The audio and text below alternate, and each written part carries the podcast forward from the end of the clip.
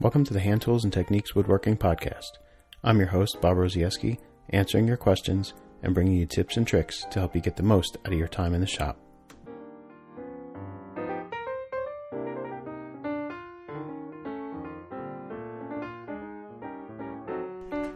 Are you on the fence trying to decide between a standard angle and low angle bench plane? Do you need to know how to tune and use a tongue and groove plane? Are you struggling to make your small shop space work efficiently? I'll discuss these topics and more today on Hand Tools and Techniques. Hey everyone, welcome back to Hand Tools and Techniques. Thanks for joining me for episode 21 of the show for March 7th, 2018.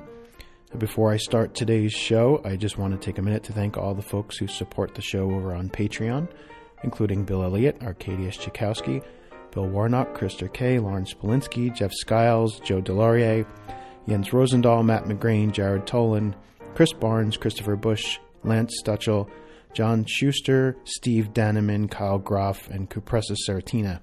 Thank you, everyone, for your generous support of the show. And if you'd like to support the show, just head on over to patreon.com slash brfinewoodworking. And if you pledge $3 a month or more, you'll get access to a once a month patron only episode of the podcast as my special way of saying thanks. And the uh, most recent Patron Extra show was published on February 28th and was actually a video extra on clenching nails. So I just finished up my uh, panel gauge article for popular woodworking and uh, it's kind of exciting. I got the, the go ahead from Popwood 2 to release a companion video for it. So there's going to be a, a, video on building the panel gauge on my YouTube channel as well. It's going to be also be cross posted on the Popular Woodworking Magazine uh, YouTube channel as well. So look for that coming out soon, and uh, you can look for the article in the August 2018 issue of the magazine. Uh, and I've also been for any of you that are interested, um, posting log cabin progress photos over on my Instagram channel. So uh, if you're interested in the progress on our new log cabin, you can uh, follow along with that on Instagram as we build that ourselves and try to finish that up this year. Other than that, though, not too much going on. So uh, let's get into our listener questions. Um, and I need to starting to get low on some questions here, folks. So uh, start uh, keep sending in your questions if you have stuff you want to want to ask uh, on the show. Um, you know, send in a um, send in that voice note or, or leave a voicemail, or you can email it too if you want. But uh, it'd be it'd be nice to have some uh, some voice note or voicemail questions, just so uh, we can hear someone else's voice on the show besides mine. So our first question for today is from Fred Mitchell. Fred says, I'm finishing up a wall hanging tool cabinet, and somehow I have accidentally done a pretty good job of it. So I'm uncharacteristically motivated to have the finishing touches go well. To keep the two inset frame and panel doors, which fill the entire carcass opening, evenly in position when closed, I'm thinking about using bullet catches but would be grateful to hear your favorites if bullet catches are best avoided for this purpose. If bullet catches are a reasonable way to go, what's your favorite method to get an even and precise install? If not, can you tell me about a good system or method uh, of installation to keep the frame and panel doors nicely even when closed that doesn't intrude much into the carcass? I don't want to bang a joiner plane into an exposed magnetic latch or something else like that. So, um, I'll start this off by by prefacing that I'm not a big fan of any kind of catches at all um, in the cabinets that I make. You know, I've I like the way that the the shakers do it, and there's a couple ways that they do it. Um, the first would be like a, a turnbuckle or, or what looks like sort of a, a little. It's really just a, a piece, small piece of wood attached to the face frame of the carcass with a, a screw, and that piece of wood can spin. And when you close the door, you turn that little piece of wood, and that's what holds the door closed. Um, the other way that I've seen the shakers do it is to use a knob that actually turns. So the shakers would have used a lot of those um, mushroom shaped wooden knobs.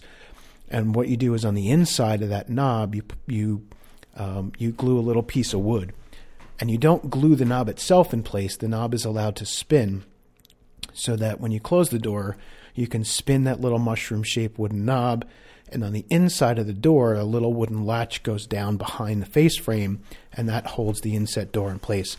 Um, those are really my two favorite methods. Um, but I realize that not everyone wants to have a catch on the outside or wants to make that little knob thing. Um, so, you know, there are hardware choices that you can use as well. Of course, the bullet catches is one way to go.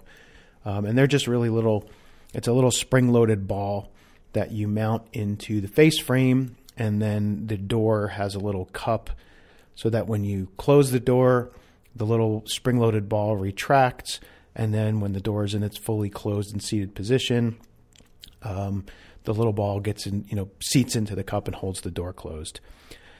You know, if you're going to install those, my recommendation would be to to use a marking gauge um, and a square. Really, I I set the doors in place, and then on the outside of the door with a pencil um, and a square or, or straight edge, mark a line across both the door and the face frame to locate the horizontal position of that bullet catch.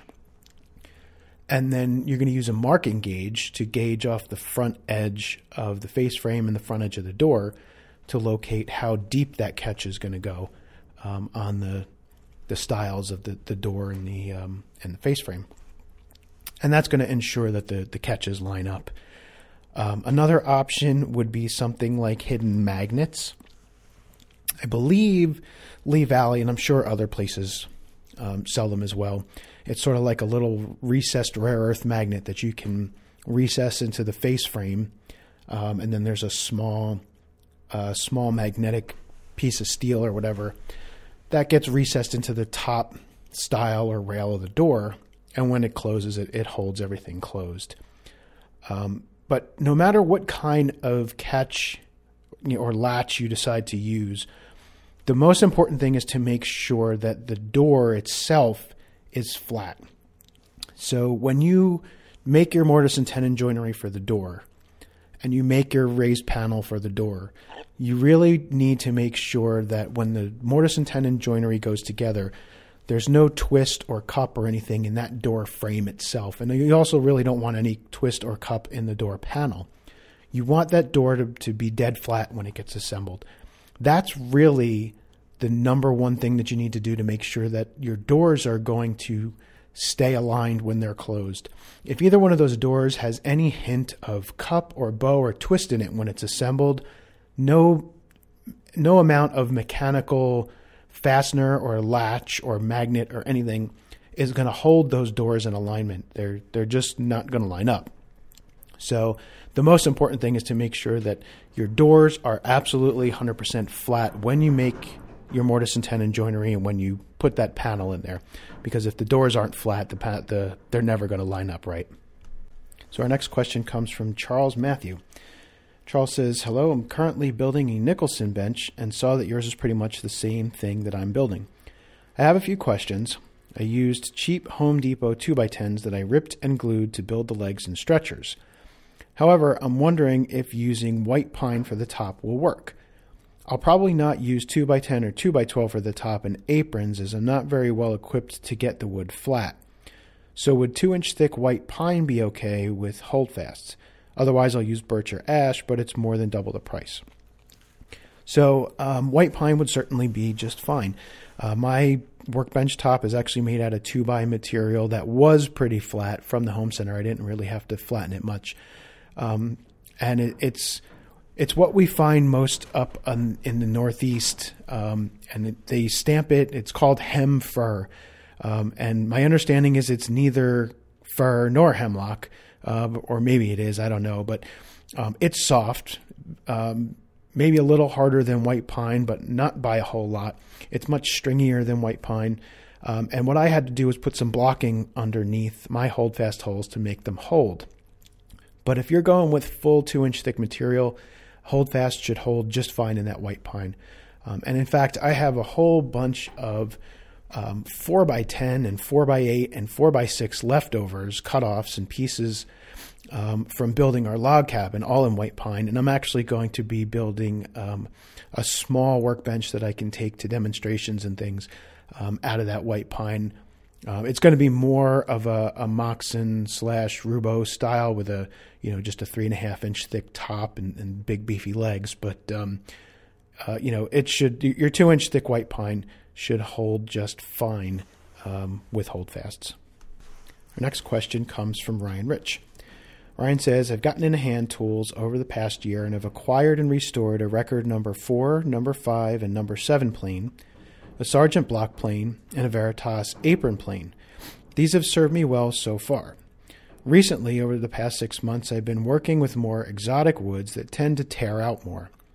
I recently attended the Lie-Nielsen hand tool event in Chicago and purchased a low angle jack and a rabbet block plane. I love the low angle jack and the versatility of it. I've begun to research low angle smoothing planes and I'm wondering if they're worth the investment over a regular style number 4. The two I'm looking at are the Veritas and the Lie-Nielsen. Is there a reason why they're cheaper than a regular Bailey style number 4? And would you suggest one design over the other due to the adjustment mechanisms? So, I'll I'll preface this by well, let me let me just back up a second. So the low angle plane in and of itself is not going to help you with your tear out problems. Um, tear out is really battled better by higher angles, not lower angles. So, in in essence, you really want to be using a plane with a higher cutting angle to battle tear out on long grain. If you're having long grain tear out problems, that higher cut, cutting angle is what's really going to help, not a lower angle. Now, with that said, with the low angle planes, you can get a blade with a higher grind on it to give it that higher cutting angle. But you can also do the same thing with a regular uh, number four plane. So you can you can grind a back bevel or hone a back a small, very small back bevel on the iron of a of a bevel down style Bailey style plane, and that will increase the effective cutting angle to 50 degrees, 55 degrees, 60 degrees, whatever you want, based on the angle of that back bevel. But also keep in mind that the chip breaker on those planes is there for a reason. If you're having problems with tear out, my guess is that your one, your blade is not sharp enough. You know, if you're having problems with your tear out with your number four, your blade is not sharp enough and your chip breaker is not set properly. Because if your blade is sharp enough and your chip breaker is set close enough to the edge of that blade, and you're taking a fine enough cut, you shouldn't be having problems with tear out. Um, and if if you are, then it's not something that a low angle plane is necessarily going to help you. So you should be able to handle those woods with a low angle plane, just as he, or, or with a high angle plane, a regular angle Bailey style plane, just as well as you can with a low angle plane. The real difference between the low angle planes and the high angle planes and the uh, standard Bailey style planes comes down to ergonomics more than anything. Some people like the feel of the low angle planes, the bevel up planes, and some people like the feel of the standard Bailey style. I'm a fan of the standard Bailey style. Um, I just can't get used to the feel of the bevel up style planes. They just don't feel right to me. Um, and and my you know, bevel down Bailey style planes do just fine on just about any wood that I've ever thrown at it. Um, you know, again, the secret to taming tear out with a standard Bailey style plane is going to be making sure that the blade is sharp and making sure that your chip breaker is set properly. Uh, in terms of adjustment, you know, the adjusters between the Lie-Nielsen and the Veritas, you know, just like the ergonomics and the difference between the, the low angle bevel up plane and the Bailey style plane, it just comes down to personal preference and feel. There's really no difference between them. Um, they both work just fine. And then in terms of the, the low angle planes being cheaper, the, the bevel up style being cheaper than a regular Bailey style, it really just comes down to the manufacturing process and the amount of material in them. The bevel up planes don't have a separate frog. Um, and that the Bailey style planes do have a separate frog, and that's a whole nother casting. So that adds a good deal of expense to the manufacturer of the plane. So that additional expense for the Bailey style planes is really coming from the fact that they have to have another mold um, and do you know cast and machine a whole nother part that they don't have to include in the bevel up style planes. And then in addition, the bevel down style Bailey planes have the chip breaker, which adds cost as well. So that's where your cost difference is coming from. So our last question for today comes from Scott Elia. Scott says, I'm looking into looking to get into more tongue and groove work and just found a Stanley number 48 that I ordered from eBay. I've never used this plane and was wondering if you could provide some advice and tips. Are there any tricks to sharpening and honing the blades? So, Scott, these planes do a wonderful job of making tongue and grooves. Now, I've never used a Stanley number 48 myself. I've handled them, but I've never actually used one.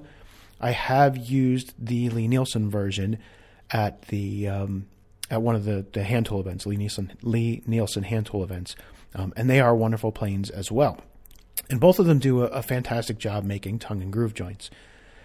In terms of uh, of tricks, you know the the primary thing you want to keep in mind when using a tongue and groove plane or or really any type of joinery plane that has a fence is that you want to be referencing off the proper face. So, you know, any good joinery practice is to mark a reference face and a reference edge and all of your marking and planing reference should be off of one of those two reference surfaces, either that reference face or the reference edge.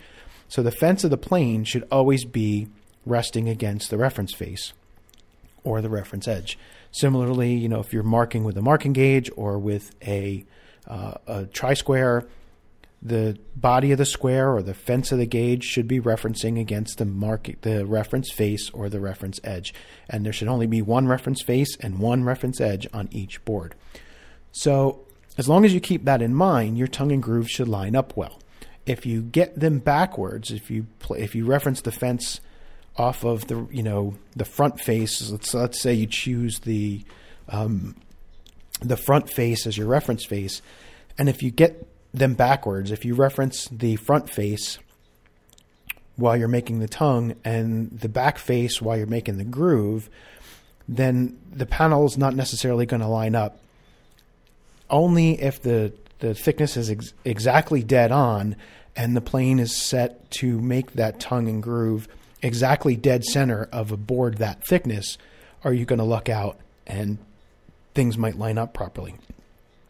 However, if you reference off the front face on both of those boards, even if those boards are different thicknesses, the front face at least is going to line up. So that's really the trick with the tongue and groove planes is to make sure you mark your reference faces and make sure that the fence only um, references off of those reference faces of the board and everything will line up real nice.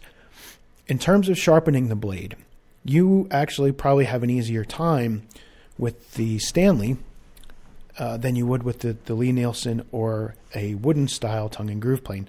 And the reason is that the Stanley uses two separate blades. So you can put them in a honing guide if you want, or if you're honing by hand, you just hone them separately. Um, the real trick with the Stanley is getting the blades set up. The Lie-Nielsen uh, design and vintage wooden tongue and groove planes use a single uh, single piece forked iron. So it's not two separate irons like you have on the Stanley 48, which doesn't seem like a problem, but where it can cause problems is when you hone it, you really need to make sure that those two edges are perfectly even with each other and that the blade is honed perfectly square, or that the rear blade, the, the one that's going to cut the back side of the tongue, um, is set slightly, slightly deeper than the front side. Um, and those are really the two schools of thought in terms of tongue, making tongue and grooves. The first is that the blades should be perfectly dead even so that when you put the tongue and groove together, both shoulders, front and back, close up nice and tight. The old school thought was make the back side of the tongue and groove, the side that's not going to show, make that part of the tongue cut ever so slightly deeper than the front side And the reasoning for that is then you don't have to fuss with the joint at all. When you go to put it together, because the backside is cut slightly deeper, in essence, it's relieved, and the joint is always going to close super tight on the front side of the joint. You might have a small gap on the back side of the joint, but since that side isn't seen, it's really not a big deal. The joint will always close tight on the front side. Now, if you want to do that with an old wooden style tongue and groove plane or with the Lie-Nielsen, where it has a single piece iron, you need to carefully hone either an angle in that edge so that the um, the backside cuts a little bit deeper, or you need to hone the backside of that that um, tonguing blade a little bit deeper. Uh, sorry, a little bit longer.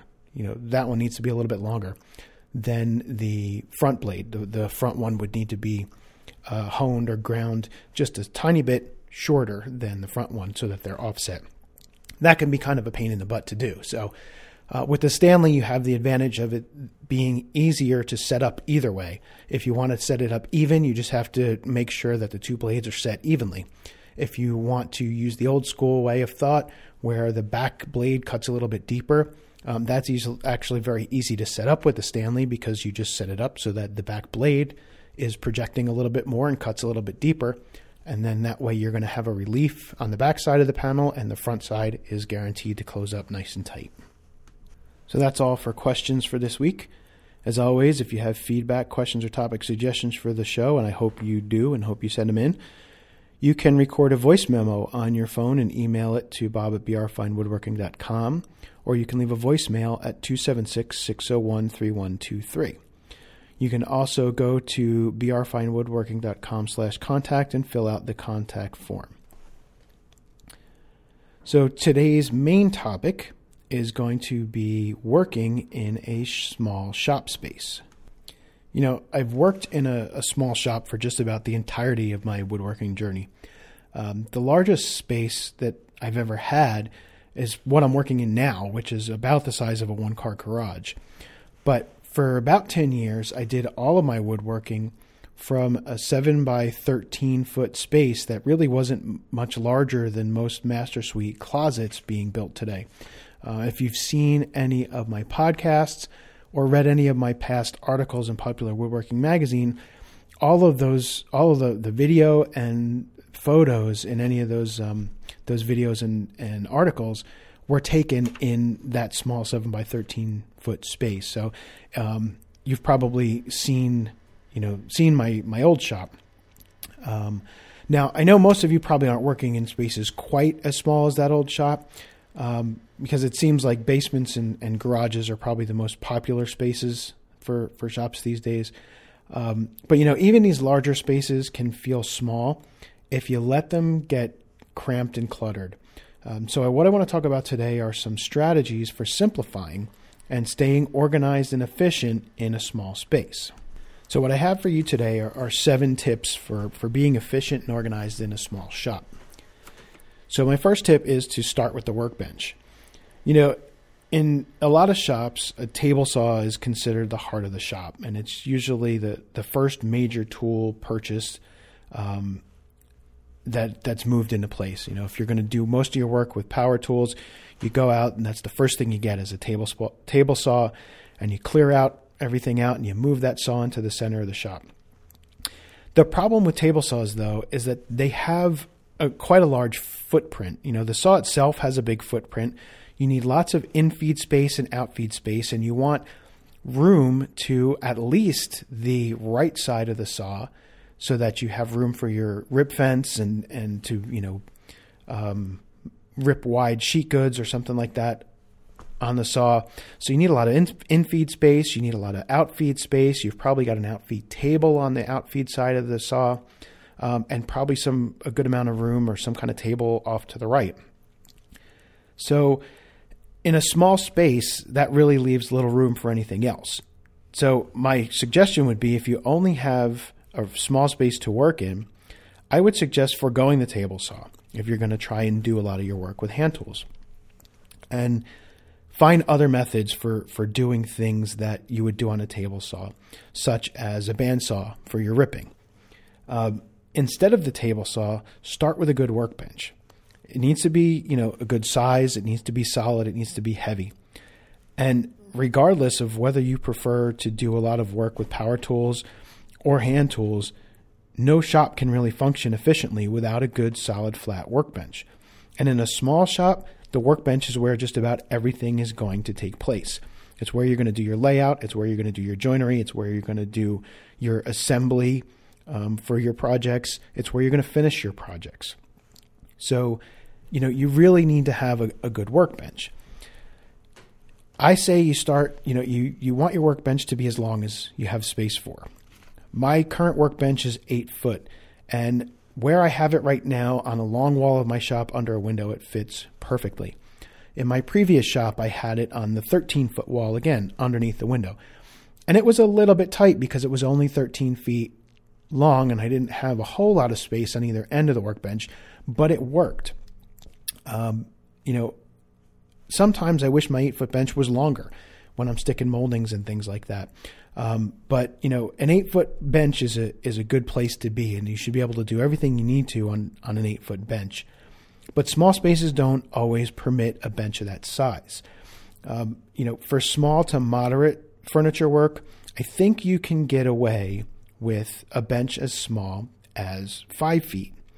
That'll allow you to build things like chests of drawers and, and tables and still permit longer appliances to be secured to the bench for working stock. So if you want if you want to stick some moldings, you can clamp a sticking board to a five foot bench and probably you know stick some seven to eight foot moldings. Um, I really wouldn't go less than five feet though, you know, unless you're just so you know so squeezed for space that you can't even fit a five foot bench on the wall. Um, but I would go with a bench that's at least five feet long. Um, and in fact, that's the size of the bench that I'm that I'm going to be building that I mentioned earlier. I'm going to be building a, a new pine workbench um, from some of the leftover four by uh, pieces from building our cabin, and that's going to be a, a five foot bench. Uh, for the depth of the bench, at least 18 inches. Um, when you start to get shallower than 18 inches, your case sides and, and, larger pieces start to slip off the bench top, and it, it's tough to do assembly on anything smaller than about 18 inches. But I also don't recommend making the bench much deeper than about 24 to 26 inches. Um, 24 to 26 inches is that's if you think about it, that's the depth of your kitchen counters, and kitchen counters are always 24 inches for a reason. 24 inches is about the maximum that most people can reach across and still get to things on the wall. So in your kitchen, if you need to plug something in on the above the counter, you need to reach across that counter and plug it in, that, that 24 inch depth. If that depth was much more than 24 inches, you'd really be stretching to do what you had to do. Um, if you're going to put your workbench up against the wall, this becomes m- even more important because if you're going to hang tools on the wall or have things on the wall over your workbench, especially if they're you know above shoulder height, when you start to get a, a workbench that's more than 24 inches deep, you're going to find that you're not going to be able to reach things that are on the wall much above shoulder height because the, that reach is just going to be too far. You know, unless you're like six six or something like that. But for the average height person with the average length arms, you really don't want to have a bench that's much more than 24 inches deep uh, because it just won't allow you to reach anything across of it. Um, in my opinion, the bench should go along the longest wall in the shop. Um, I don't care for workbenches out in the middle. Um, I'm going to be, my five foot bench is probably going to end up out in the middle of the shop once I build it. Um, but that's more going to be, you know, for, for photographic reasons, for filming video and for taking pictures for articles and things like that, um, because it's easier to position cameras around a bench that's out in the middle of the room. But in my opinion, it's easier to work again on a bench that's up against a wall, especially if you've got a window above the bench. It gives you lots of natural light. Um, and it also takes up the least amount of space is in a small shop if you can tuck the bench against a wall and then you have all that space out in the middle of the room to you know keep partially assembled projects and things like that. Um, you're also going to want at least a foot to the right side of the bench if you're right handed, because you need to have that space off the right hand side of the bench to start like a long plane. If you're using a joiner plane uh, on a long piece of stock, you need some room to the right side of the bench to to um, to start that plane. Um, and I also like at least two feet to the left side of the bench, and that's for planing off the end of a board and for your shavings to to pile up. Um, you know, if you're planing against a planing stop with a jointer plane or, or whatever, you need some some runway space at the end of the bench. So, you know, at least two feet off the end of that bench. And that gives you a good place for, you know, like a garbage can you could put there, um, you know, and get your shavings right in there. So, my second tip position your frequently used tools efficiently within reach. And there are a lot of different ways you can do that. You know, in a small shop, you typically don't have a lot of floor space. So you really want to minimize the footprint of everything that you can. And that means storing as much as you can on the walls. You know, you if you think about it, you probably have at least three to four times as much storage space on the floor, uh, sorry, on the walls, as you would on the floor. So it's much easier to store things up on the walls. You just have more space that way. My preference is for open wall storage shelves, racks, holders, things like that. Um, that it, with shelves and racks, I can see where my tools are. I can see what I'm looking for. I can get to it easy and I can return it easy as I'm working. So that helps to keep my workspace clear. If I'm using a chisel and I'm done with it, I can just put it right in the rack on the wall above the workbench and I don't have to, you know, I, I'm not so lazy about putting tools away. I like to arrange my wall storage when I have it so that I have the, the deeper shelves are up higher on the wall. And this is sort of counterintuitive to what you might see. A lot of times you might see the shallower shelves up higher, but I like the deeper shelves to be up higher. Um, and that just makes things easier to, to get to. Um, and the, that way, the deeper shelves aren't interfering so much with the bench top real estate. Um, the lower items are on shallow racks, chisel racks, and things like that that don't protrude from the wall more than a, a couple of inches. You might think that a, a, tool cabinet with doors is a good idea. They're not my favorite. Um, I think they look beautiful, and I I do agree that they keep dust off of tools better than open storage. What I don't like is how tool cabinets stick out so far from the wall. Now, if you have a tool cabinet and it's not positioned above your bench, it's you know positioned on the other side of the shop or on another wall or whatever that it, so it won't interfere with the bench. Um, it seems to work out just fine for some people. But if I'm placing it away from the workbench, that's taking wall space away from something else that I'm probably not going to store right above the workbench either. So um, that's one of the reasons I don't particularly care for tool cabinets because I, I like to have my tools close at hand, um, right right near the bench, so that they're right there. Um, the other problem with tool cabinets that I find is is that when the cabinet is closed, it's typically quite twice as deep as it is when it's open, and when it's open, it's no more effective than open storage on the walls. So if you've got a cabinet and you're going to keep it closed most of the time to keep the dust off the tools and everything, well, that cabinet is sticking out real far over top of your bench if it's over your bench, and it's just taking up space. Um, you know, when you try to do assembly, the cabinet gets in the way. And again, it's just it's not my favorite way to to store my tools. Um, I like the open, shallow racks and shelves the best. Um, in my shop now, I don't have that option because it, I'm in more of a a unclimate controlled, drafty, humid shed, um, and anything that I leave out turns to rust, you know, within a matter of days. So I really can't leave things out on the walls like I did in my old shop. So I like a traditional tool chest that sits on the floor. It does take up some floor space, um, and I, you know, I, it's a little bit um, counterintuitive to what I said before. Uh, you want to minimize things that take up floor space.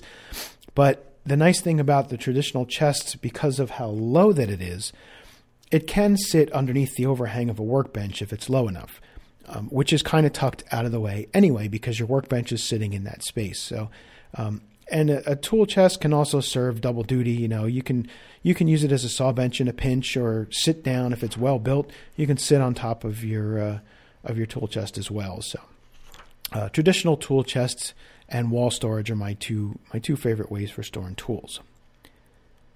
Tip number three is to add more storage wherever you can. You know, there never seems to be enough miscellaneous storage in any shop. You know, even in a large shop. My preference is, is small, shallow cabinets and cupboards for storage of things that I, I don't want to see and leave out on shelves. Um, you know, a shallow cabinet hung up on the wall, it's a great place to store finish, sandpaper, fasteners, you know, all all the things that kind of get lost. Um, and because you're not grabbing for them all the time, you can store them up higher on the wall than you typically would. Um, and then that way they're not in the way so much. Also, don't overlook spaces in corners, like behind a door or something like that, especially. I built a chimney cupboard years ago. Um, I did an article on it for a Popular Woodworking magazine, but the primary reason I built it is because I needed some storage. I wanted to put some storage right behind the door in my old shop, and there that was really the the best type of, of cupboard or storage cabinet that I could put there. It's tall, it's narrow, but it still has a lot of room for to store a lot of stuff. So something like a tall, narrow chimney cupboard or something along those lines, tuck it in a corner behind a door, provides lots of storage space, looks nice than a bunch of boxes piled in a corner or, or on shelves, um, and it's a, a, nice little project. Um, another great way to add storage to your walls is to hang some some full length French cleats or shaker peg rails. So you can hang things. The nice thing about the French cleats, you can hang things just about anywhere. You make a little rack with a French cleat on it, and if you have a French cleat that basically wraps around your shop, you can use those racks, hang stuff just about anywhere you want. But it also makes it easy to reconfigure. So you get a new tool or you make a new appliance or shooting board or something and you want to hang that on the wall, but the space isn't quite right. Well, you don't have to unscrew a bunch of stuff from the walls. All you got to do is move the rack because it's just hanging there on a French uh, French cleat, or make a new rack, and you just kind of move things around a little bit. It just makes it makes everything real easy to reorganize. Um, I even hang my small wall cupboard on a French cleat so that I can move it the, the cupboard itself. I can move the whole cabinet very easily if I want because it's not screwed to the wall. It's just hanging on a French cleat. So, tip number four is don't forget the ceiling. A lot of basements and garages have open joists or rafters in the ceiling, and these areas can be really great storage spaces for less used items. I've even seen some folks who build like swing down storage boxes and racks that'll fit up between the open joists of a ceiling, like in a basement or something like that. And when you need to get something, you pull a little pin or a latch, and the little storage box or cabinet swings down from between the joists and when you get what you know you get what you need out of there and you swing it back up and latch it back in place um, you know between your joists there are really great areas for small stuff and narrow items like your lumber cutoffs dowels clamps anything that you really want to keep up off the floor and out of the way but still within easy reach. That stuff that's not too big. Um, also, if you have a large open space above above your ceiling joists, like you might find in a, a, garage with a, if your garage has a pitched roof but no second floor above it, you probably have some joists or um, or trusses that are holding up your roof, and there's a whole bunch of space up there. If you lay down some plywood, make yourself a little ladder that you you can secure to the wall out of the way, and that'll give you a little some storage space up there you know, above the rafters, above the uh, the joists, where it's out of the way. You know, great spot for for less used things that you don't need to get to all the time. But when you do need to get to it, you know where it is. You can get to it pretty easily. Tip number five: don't store lumber. If your space is small, you probably just don't have a lot of room for lumber storage. In my old shop, I had very little room for lumber storage. I had two small racks that I put way up high on the wall and I essentially only stored the lumber that I needed for the project that I was working on. I bought my lumber as I needed it. Um, if I had big stuff, I cut it outside in the driveway or in the backyard and brought them into the shop, put them up on the storage rack during the build, but I really didn't store large quantities of lumber in the shop because it just takes up too much space. Again, if you've got a few extra feet uh, of space, put something up high on the wall. It does make the lumber a little bit more difficult to to load and get down out of the rack. Um, but again, we're kind of making compromises here because you're in a small space. Um, otherwise, you know, just just store your lumber elsewhere. If you've got a spare shed out in the garage, if your basement is uh, if your shop is in the basement, um, you know, there there are other options. You can even store your lumber outside, build a little lean-to on the side of your house, just a small roof, and as long as the lumber doesn't get wet, it'll do just fine outside. Tip number six: Don't be a hoarder. Um, and it may this may sound obvious, but you know I've seen some shops, even really large shops, where you couldn't even walk from one end of the shop to the other without tripping on something or having to move something out of your way you know, if you really want to focus on woodworking and be select and be successful doing so in a small space, you really can't afford to be a collector. The boxes of plane parts and, and chisels and shelves of saws that have been sitting around and, and waiting to be tuned up since the Nixon administration are really not helping anyone's cause. Um, you're doing a disservice to the tools by letting them sit there and rust, and you're doing a disservice to other beginning woodworkers who are having a harder time, harder and harder time finding good user tools at fair prices these days. Um, so you know if you've been if you've been hoarding tools for years, it really sit back and think it might be time to let some of them go. Take the duplicates that you have that haven't been used in the last year or so, put them on eBay, take them to a flea market or, or Midwest tool collectors meet Sell them for a fair price to some beginning woodworker who needs them and is going to put them back to use. Then take that money and get yourself a nice piece of wood and use your tools to make something instead of buying more tools that are just going to sit on shelves and, and sit in boxes. Similarly, if you're a wood hoarder, and there are a lot of you out there, um, maybe it's time to take stock of what you really need. If you trip over stacks of lumber in your shop, might be time to, to reassess whether or not that truckload of uh, barn fresh oak listed on Craigslist is really that much of a bargain. Instead, maybe sell some of what you have and start building things with the prime stock that you've been saving all these years for that special project. Stop saving it. Use your wood. Start making the special projects instead of waiting for the special projects to come along. Remember, wood does grow on trees, folks. You can always get more if you run out. Finally, tip number seven be a broom Nazi. Chris Schwarz just recently wrote a, a blog post, maybe a couple weeks ago, um, about how he gets a lot of, of, snarky remarks about photos and how he doesn't actually build anything in his shop because it's always so clean. But, you know, there's really something to be said about working in a clean shop. When your shop is clean and organized, you can be a lot more efficient and you just won't lose things as readily. And in general, you're going to be more productive. My New Jersey shop was so small, I didn't have a choice. I had to sweep my floors frequently just to provide a, place for me to stand so that I wouldn't be tracking dust and shavings all over the house. But cleaning actually made me more productive as well. You know, I would usually clean up a little bit between tasks, you know, so if I just finished planing my stock. Um, I might clean up before moving on to cutting the joinery. And this would give me five minutes or so to kind of clear my head and refocus on what I was doing next. And then I could just take out the tools I needed for cutting the joinery and stay organized and focused on the task instead of stumbling over tools and shavings on my bench. Um, you know, I'm, I was not losing marking gauges and marking knives in, in piles of shavings and tools and stuff that was just generally in my way. What I find is that I work faster this way and I can work more precisely this way because I'm more focused on what I'm doing and not, you know, trying to avoid the mess or, or looking for that tool that's buried somewhere. And it's really, it's not just a, a good thing for safety reasons. It really can help your efficiency as well. So take your broom out once in a while, clean off your bench, clean up the shavings on the floor. Even if you just sweep them to a pile on the other end of the shop to get them out of your way so that you're not dropping pieces in there or dropping tools in there. Um, try to keep things a little bit more organized and tidy, and I think you'll end up being more efficient as well. So that's going to do it for this week's show. As always, I want to thank you for joining me. and for allowing me to do this because without your support, none of this would be possible.